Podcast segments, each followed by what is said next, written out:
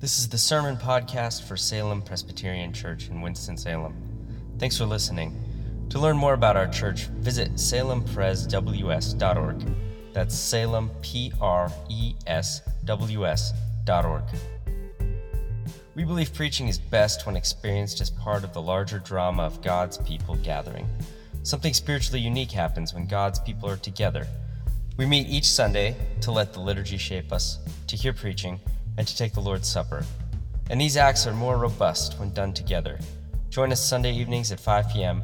in downtown Winston-Salem at 600 Holly Avenue.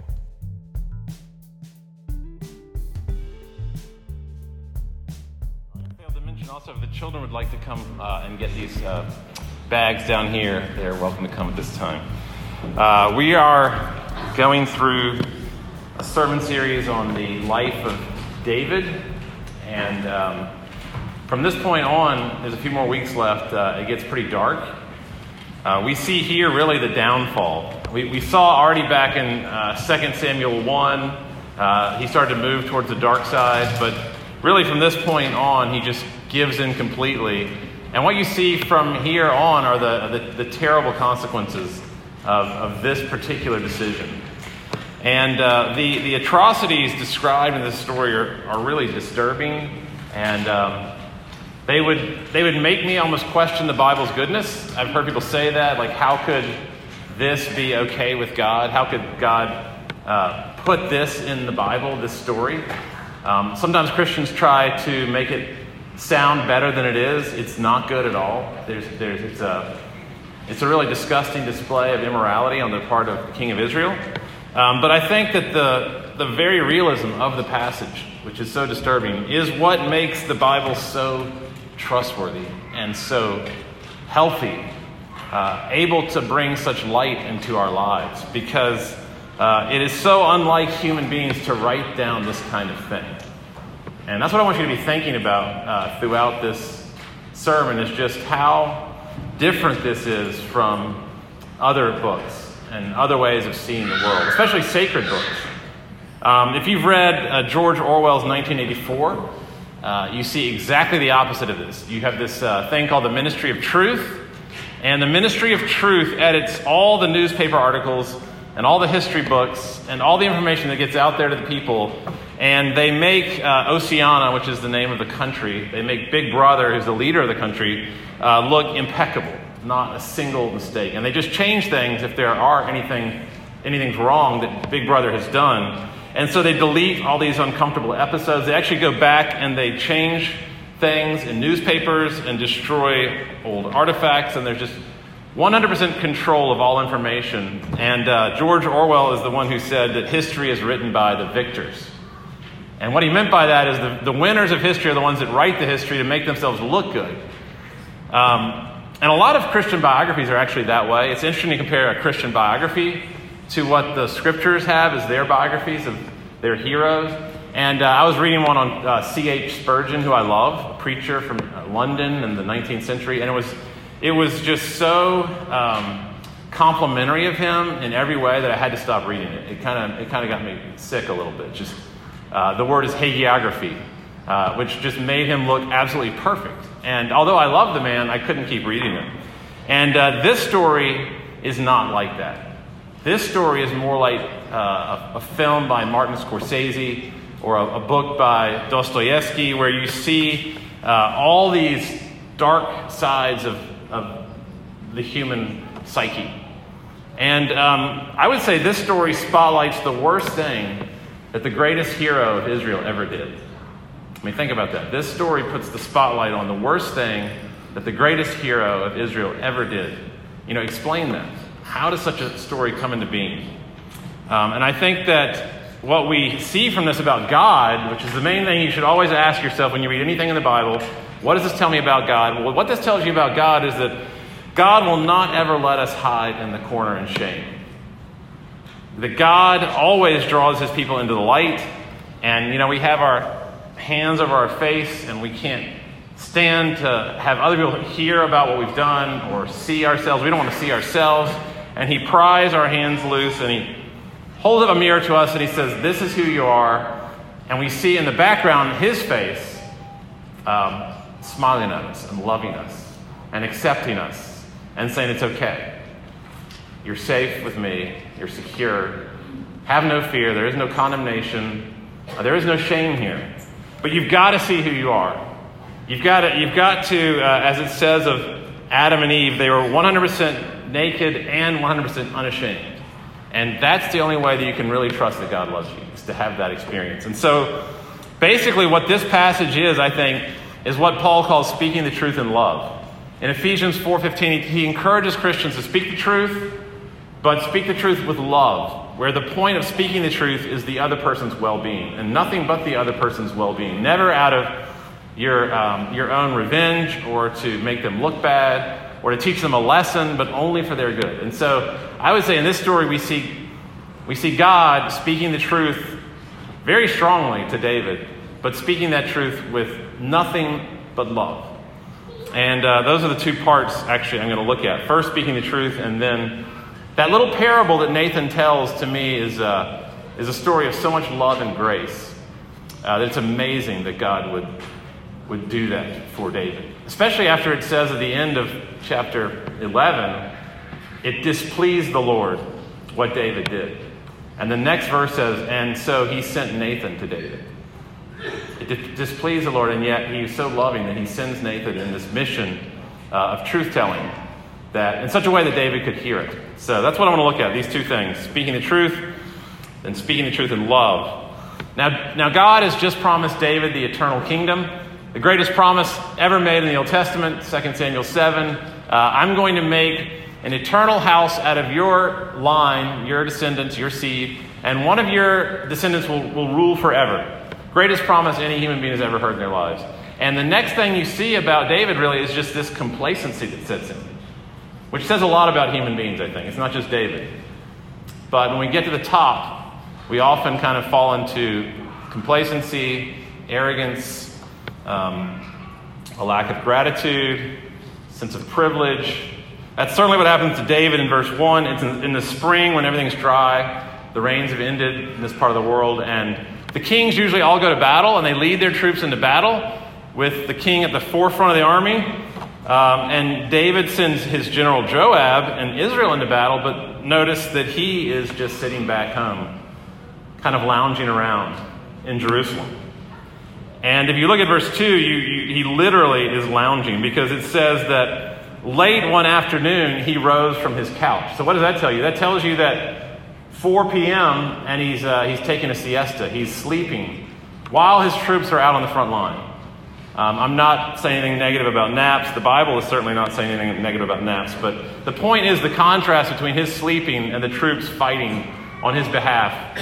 Uh, and, and because of his uh, lethargy, uh, he's walking around, which is a verb in Hebrew that implies kind of back and forth and back and forth and, and getting nowhere. So he's just walking back and forth. He's aimless, he's idle, he's bored, he's restless. If you have a child, it's like the second or third or fourth week into summer vacation, maybe the fifth week into summer vacation. And at first it was really exciting and fun. But towards the middle and the second part of the summer vacation, they become uh, restless and aimless. And uh, a famous quote uh, is that the, the idle mind is the devil's playground. And I would say that in this case, that is definitely true. That in verse 2, the reason that this happens is because of the idleness. It says, He saw from the roof of his palace a woman bathing, and the woman was very beautiful. Now, seeing her was not his fault. Um, you can't help what you see. He saw her. Uh, but the problem is that he lingered over that sight. His eyes stayed there. So he, he didn't uh, do what Job said you should do, which is to avert your eyes, uh, to bounce your eyes off this object of beauty that you should not be looking at. Uh, Matthew 5 28, Jesus says, Do not look at a woman with lustful intent, where you just linger over her. And in this case, he clearly did linger because he lingered so long in that look and those thoughts in his mind that he actually took action. And that's where it becomes very dangerous, where you you, we, we probably all know that line where you cross from thoughts into actions. And it actually takes a lot of thoughts. And indulging those thoughts and not rejecting any of those thoughts to move from thinking and feeling into action. And there's a line there where you're, you know, your hand starts to actually move, or you get up and you go somewhere, you start walking somewhere, you start driving somewhere, and that's when you're in big trouble. Is when you go from thinking and feeling into action. And in verse 3, he sent and he inquired. And in some ways, it's already over at that point because he's beginning to take action on those thoughts, those desires. He's sending messengers to, to get her. And it says uh, in verse 4, it says he took her. It's a very strong word about snatching an object, grabbing an object. He, like a, like a child snatches a piece of food they want. He took her.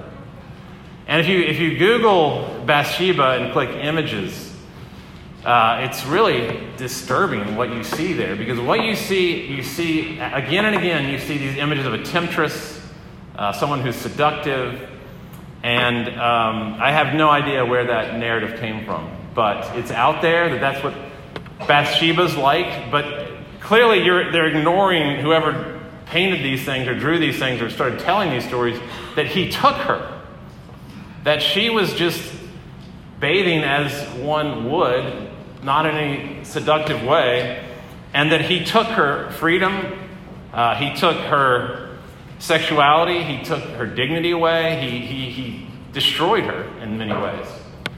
And that she was in no way complicit in this. That's very important. That she was, it says she was purifying herself, which means uh, abstinence. I mean, her husband is away fighting, and it says she's purifying herself and so in verse 4, when it says she came to him, that's kicking and screaming. That means that uh, he aggressively took her and brought her. And then it says he lay with her, which is, again, that's an aggressive move. And the way you know how disturbing this was for her is in verse 26 that she lamented. Uh, she lamented in verse 26. She wept and she wailed. And if you're cynical about Me Too, that whole movement, or annoyed that women are exaggerating complaints about men. Um, you need to think hard about what this is telling us about uh, the dangers of, of predatory male sexuality. I mean, that's what this is about. And so, um, again, in verse 27, the thing that David had done displeased the Lord. Uh, Hebrew is famous for understatement. Um, and so this is a statement uh, of enormous understatement. And I know that because in 2 Samuel 12 9, uh, God tells David, You have despised the word of the Lord to do what is evil in your sight. The sword will not depart from your house because you have despised me. So when it says it displeased the Lord what David did, that's an understatement. Uh, there is a, a rage, there's a wrath to God that is appropriate. And if he were not to feel that way, that would be inappropriate. So, uh, in this letter that, that David writes to Joab when, he, when he's decided to go ahead and kill Bathsheba's husband Uriah, uh, David is kind of chuckling and he says uh, in verse 25, Don't let this matter displease you, Joab. Don't get so caught up in all your morals and you know, your scruples. Uh, David kind of winks at the messenger. Go and go and encourage Joab. It says in verse 25. Go encourage him. Light, tell him to lighten up. You know, boys will be boys. This is locker room stuff. David is very casual about the way he has treated Bathsheba, even after many weeks. And, uh, and yet God is not casual. And it says in 2 Samuel 12 11, I will raise up evil against you out of your own house. And we're going to see that next week and the next week and the next week. That God indeed raises up evil out of his, uh, David's own house, where David's sons uh, and his daughters begin to destroy each other because of this sin. And so, even though God forgives him, let's not forget there are consequences to what happens here in this passage. And really, that just makes the uh, eventual forgiveness more remarkable that we know this is how God feels about this. But um, one way you know how God feels about Bathsheba is the story that Nathan tells David, where he compares her to a lamb, to a ewe lamb, which is a little baby female lamb. And look at verse 3 the, the poor man had nothing but one little ewe lamb, uh, which he had bought. He raised it. The little lamb grew up with his children. He shared his food with the little lamb. I mean, if you have a dog, a little tiny dog, you can picture this stuff. The lamb drank from his cup. Uh, that's, a, that's an unnecessary detail of just affection. And he'd hold it in his arms. It was like a daughter to him. And that's like a tiny window into God's affection for Bathsheba. So again, uh, when David hears about the man who killed that lamb, he is enraged. Verse 5 His anger was greatly kindled. And he, uh, he said, That man should be killed, basically. You know, he, he's done something horrible. And uh, if, if David is enraged about a lamb, I think God's point is, How much more am I about her? Because she is my ewe lamb. Bathsheba is my daughter who I love and I care for, like that man did in the story. And so, you know, it's a, if you've ever treated a woman as an object of pleasure, uh, with inappropriate comments or lingering gazes, or certainly touching in any way is inappropriate. This tells us how God feels about these things, and it's not pretty. Um, there's even a verse in Peter that if you treat your wife roughly in a certain way, your prayers will not be heard by God because you've broken so much communion with God through her. And so uh, this is a profound expose of male sexual manipulation, which we're starting to see more and more is rampant is rampant. Uh, certainly in this country, but all over the world, always has been. And here's the amazing thing about the story this is canonized.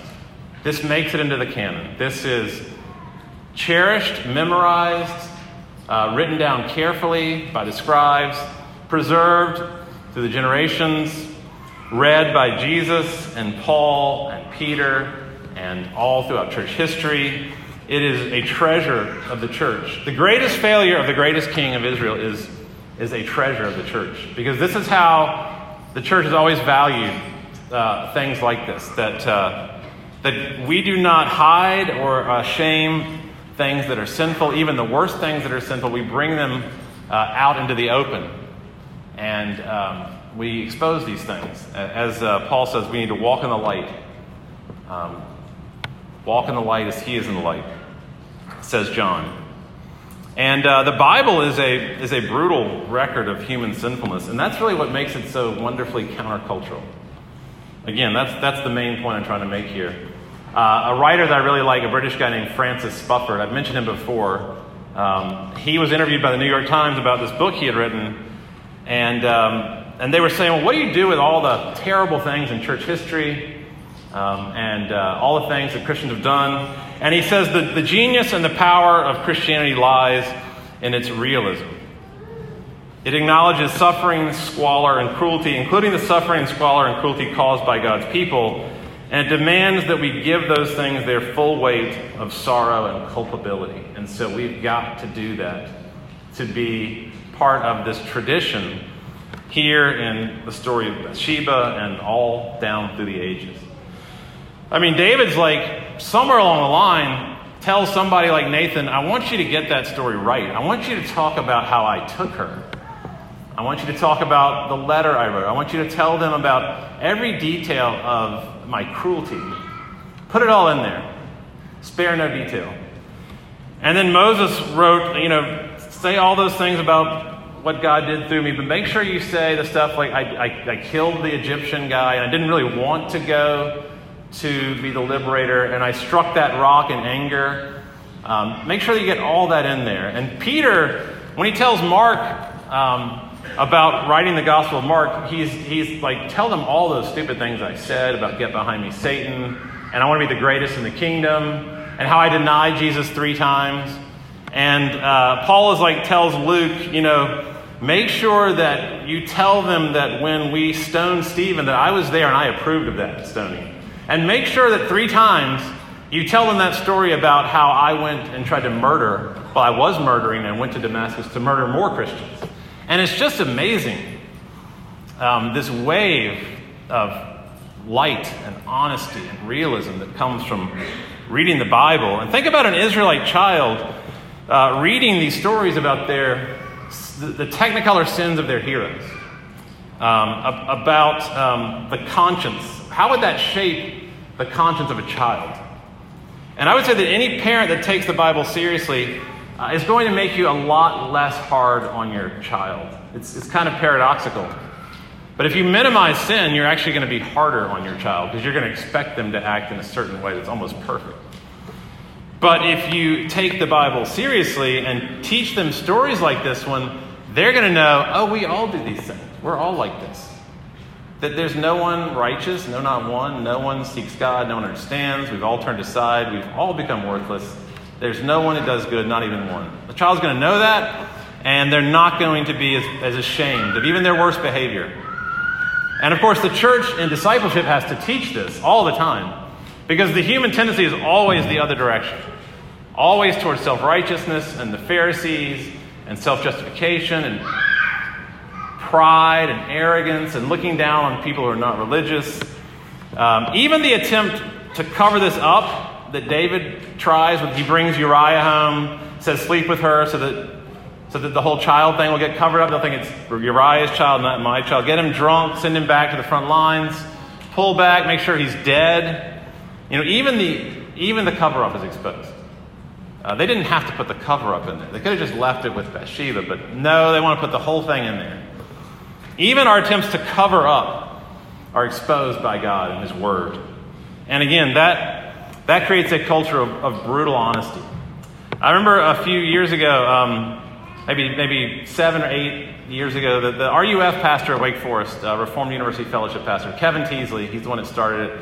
And uh, he told me how um, people will come up to him, students who, who are not part of RUF, uh, who, who are not Christians, and they'll say, I don't understand this community that you have formed. Because you've got all these people that are like really high functioning.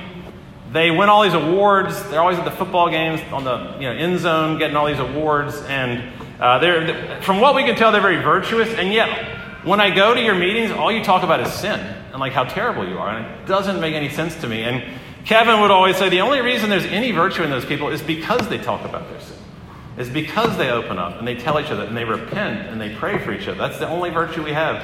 That's what makes us so different. And the church is frankly worthless, worthless without confession. Maybe, maybe worse than worthless. It becomes a brood of vipers, uh, as Jesus said, a whitewashed tomb. Because without self awareness and self reflection, we have these resources that make us feel superior to other people. And we all know it's happened many, many times. Not in church history, but today. I mean, in church history and today.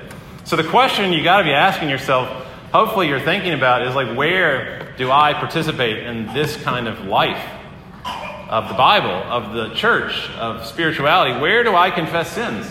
Who do I confess sins to? Who do I tell about these things? Who do I share my shame with? Uh, Jesus said, if the salt has lost its saltiness, then it is no good for anything to be trampled underfoot. It's, the church has got to be a place of confession and honesty and vulnerability. And, um, you know, today I think our culture knows these things. The popularity of Brene Brown, you know, her TED Talk and her books, vulnerability is cherished by many people in our society, which is a wonderful thing. And, uh, and being shameless and telling the truth as it is. It's, uh, scientists have, have measured how healthy this is uh, but we've got to make sure we do it. We have resources in the church that no one else has to do these things. We have texts like this. So, uh, so we've got to do these things. And again, not to create a sensation like I've got the most sensational confession, but just to say we need to walk in the light. Because when we walk in the light, then that's how we know we're loved. When we bring these things out into the open, then we know we're loved. You don't really know you're loved until you've told God everything. Um, you don't really know a person fully accepts you and loves you until you've told them everything. And until you've told them that last bit, that last detail of your shame, you don't know for sure if they're, if they're going to reject you. You know, maybe, that, maybe if I told them that one more story, that thought, that fantasy, I'm not sure if anybody would actually love me. And, uh, and this story is saying, no, you can tell, you can tell that to God. I mean, what, what worse could ever, what, what thing could you have ever done worse than what David did? So that's the first point. Uh, the, the second point is that the whole thing is written down because of God's amazing grace and love for you, and, and not to make you feel terrible, and not to destroy you. And so it says that, uh, again, the Lord sent Nathan to David. And ultimately, he sent him to David. I didn't include this verse, I probably should have, but in verse 14 of 2 Samuel 12, that's the climax where it says, The Lord put away your sin. Nathan tells David, The reason I, sent, uh, I was sent to you, the reason I told you that story about the lamb, is so that you could know that God has put away your sin and that you're completely safe and forgiven and secure in God's arms. He's never going to reject you. So, again, right after it displeased the Lord, the Lord sent Nathan to David. And again, think about Bathsheba and Uriah and what has been done to them. Um, and you know, you can't forget about when you're when you're thinking about David being uh, forgiven and the sin being put away. Just remember who is over here on the side. It's these two massive victims, and and really God the most of all. If there's any victim, it's God primarily. And yet, this is what forgiveness looks like that God would nevertheless send Nathan to David um, and tell him the story as a storyteller, not an angry boss or a jilted lover, but he sends Nathan to David to tell him a story, um, to tell him the truth in a way that he can hear it, that bypasses, kind of somehow gets under the radar and bypasses those defense mechanisms that are uh, so amazing that humans have of, of filtering out the truth about ourselves or getting angry and attacking whoever's telling us the truth. The story kind of, the parable kind of gets in there at a 45 degree angle. He's like, Nathan, go tell him, go tell him what he's done, but tell him in a way that is kind of slanted. You know, uh, Emily Dickinson has a great poem, Tell All the Truth, but Tell It Slant. She goes on, Too bright for our infirm delight, the truth's superb surprise. Too bright for our infirm delight, the truth's superb surprise. Truth must dazzle gradually, or every man be blind. Um, and what she's saying is just this very same thing about the parable is that to really get to someone, you've kind of got to, again, go under the radar. Direct truth is too bright.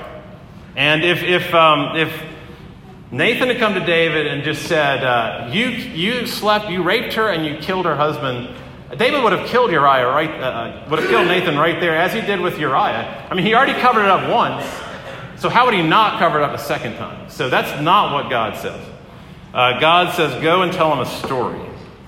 Uh, and here's the story there were two men in a certain city, uh, one rich, one poor. The poor man has this one beloved lamb that we've already heard about. And the rich man has countless uh, nameless, faceless sheep that he doesn't care about. And then this old friend comes to town. And uh, when the old friend comes to town, the rich man wants to kind of show off, throw his weight around a little bit, show what he can do. So instead of taking one of his own many, many lambs that he doesn't care about, and he's got thousands of them, he, uh, he kind of elbows his friend and says, You know, watch this, see what I can do. And he goes to the poor man's house, who might have been like a serf that uh, worked for him. He steals the man's ewe lamb and he slaughters it, and then they eat it. And it's, uh, it's amazing just that God would even, I mean, who could come up with a story like that as a way of paralleling uh, what David did? And then Nathan asks David, you know, what do you think about that, what that rich man did? And David just explodes. That man must die. And I'd like to see what happened after that. I wonder how many seconds how long Nathan kind of let that just hang out there, that pause. And then how is he looking at David when he said, You are the man? Was it like drawn out, you know, slowly? Was he looking at him in the eye? Was he looking down? But at some point, Nathan says, Well, you are that man. You are that rich man. That's what you did. And yet, as a parable, somehow, it, it kind of flies through like a heat seeking missile and just goes right to the heart. And it nails it. And so in verse 13, David says, I have sinned against the Lord. And that's exactly what the parable was meant to do, to get him to that place. I have sinned against the Lord. Now, why does it, why does it work that way? It's, it works that way because we have such a keen awareness of other people's sins, like 2020 vision. And then when we turn that vision on ourselves, it becomes incredibly blurry. And so it's like I see your sin in laser focus, you know, digital image. And then when I look at my own, it's like just huge blocks of pixels where you can barely see anything on the screen. I can barely see my sin at all. And so uh, last week I was in the car driving, and my wife Margie was texting our daughter uh, to make sure she was okay. And I was like, put, why do you always pull out your phone on, in the car? Can we try to create a culture in our family where we don't use the phone when we're together? And, uh, and then she was kind of ashamed, put it away. We got to the restaurant, and I pulled out my phone out and start checking basketball scores. And I was, she called me, I was like, this is different. This is, somehow, this is different. And the point is, you, you tell a parable to someone because they can see the sin in the rich man that they couldn't see in themselves. And then when you connect the dot, they finally, when you connect those dots, they see, oh, that's me. That's who I am. And it's just, again, so loving is the way that God tells David the story that he says, I have sinned against the Lord. Verse 13. Which is the only way that, uh, honestly, the only way he could ever receive God's love. He's not going to be able to receive God's love until he says, I have sinned. And right when he says, I have sinned, Nathan says, God has put away your sin forever. It's gone. As far as the east is from the west, it is gone. Um, it is drowned. It is cast into the depths of the sea. It's been obliterated. All that you did to Bathsheba, all that you did to Uriah, one confession, and it's all gone. Um, he tells him the truth, but he tells it in love. And I was trying to think of a time in my life when um, someone told me the truth in love in a way that I wouldn't have heard it. I would not have heard it if it had been told to me directly. And I thought of this example. Um, it was back in 1992, and I, I was about a two month old Christian a little tiny baby, and I was um, unbelievably proud and snobbish uh, back then. And it's not that I'm not anymore, it's that I now know. I had no idea back then at all. I mean, it was just dawning on me. I had not read enough of the Bible to realize uh, that this is who we all are. So um, I visited um, my, my girlfriend, Margie, who's now my wife. I visited her in her small town of Tarboro where I'd always made the joke that uh, to get to Tarboro, at what point do you have to hitch the wagons up to the horses and like get on that dirt road? But she never really appreciated that. But I, I finally visited her in a small town, and her family and friends were gathered around the living room, and they were telling these stories. And I thought, you know, when you gather, you have a discussion, and we, we talk about an idea, and they're just telling stories and laughing. And I thought the jokes were kind of corny and the stories were a little bit drawn out and silly, and they were making political statements that to me were completely unfounded, totally uninformed. And uh, I actually got so worked up by this that I went to the bathroom for like 10, 15 minutes just to cool down. And I didn't have to go to the bathroom, I just went in there to kind of cool down. And then, of course, at some point, uh, my girlfriend finds out um, that I'm in the bathroom for a long time and wants to know why. And when I come out, um, she kind of finds out uh, like that something is going on beyond just what would normally be going on, and so um, she was really, really angry.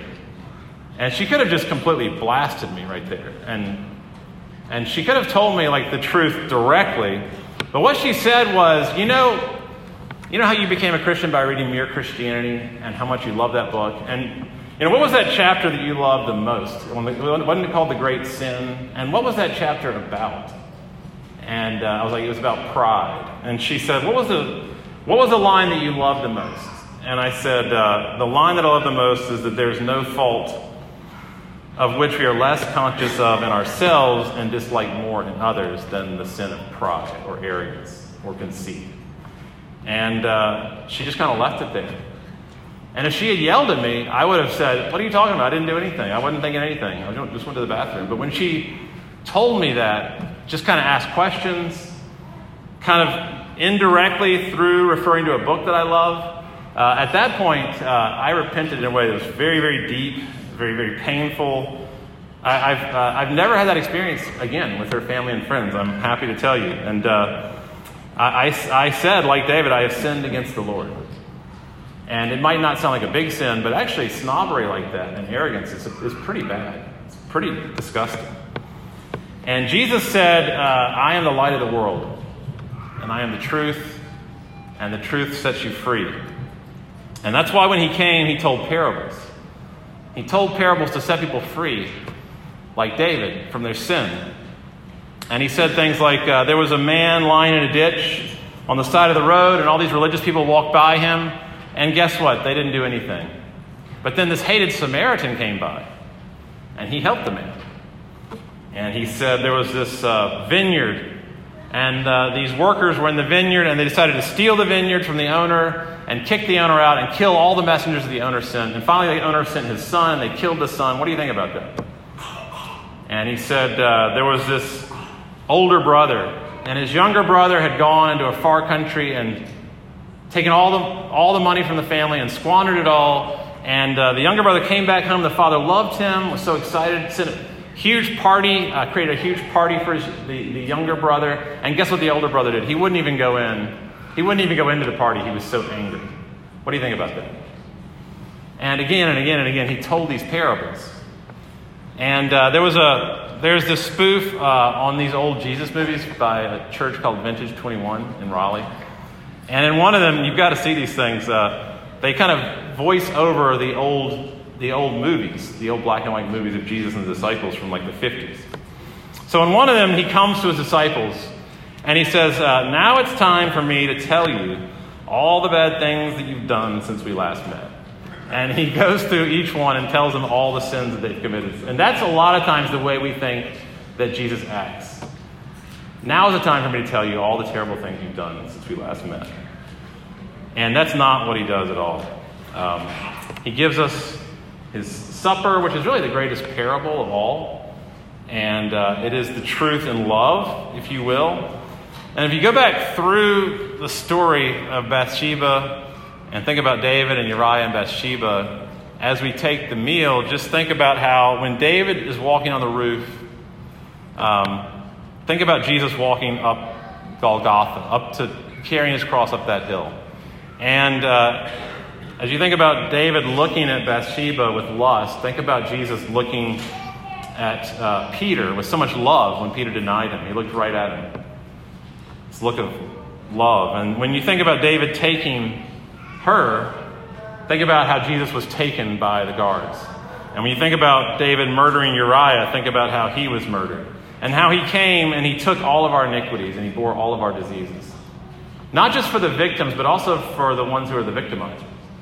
At the, at the cross, both the, the wrongs we have done and the wrongs done to us, they're all dealt with there on the cross. And so this is a parable right here um, of our sin and of God's grace. Uh, this is the, the ultimate example.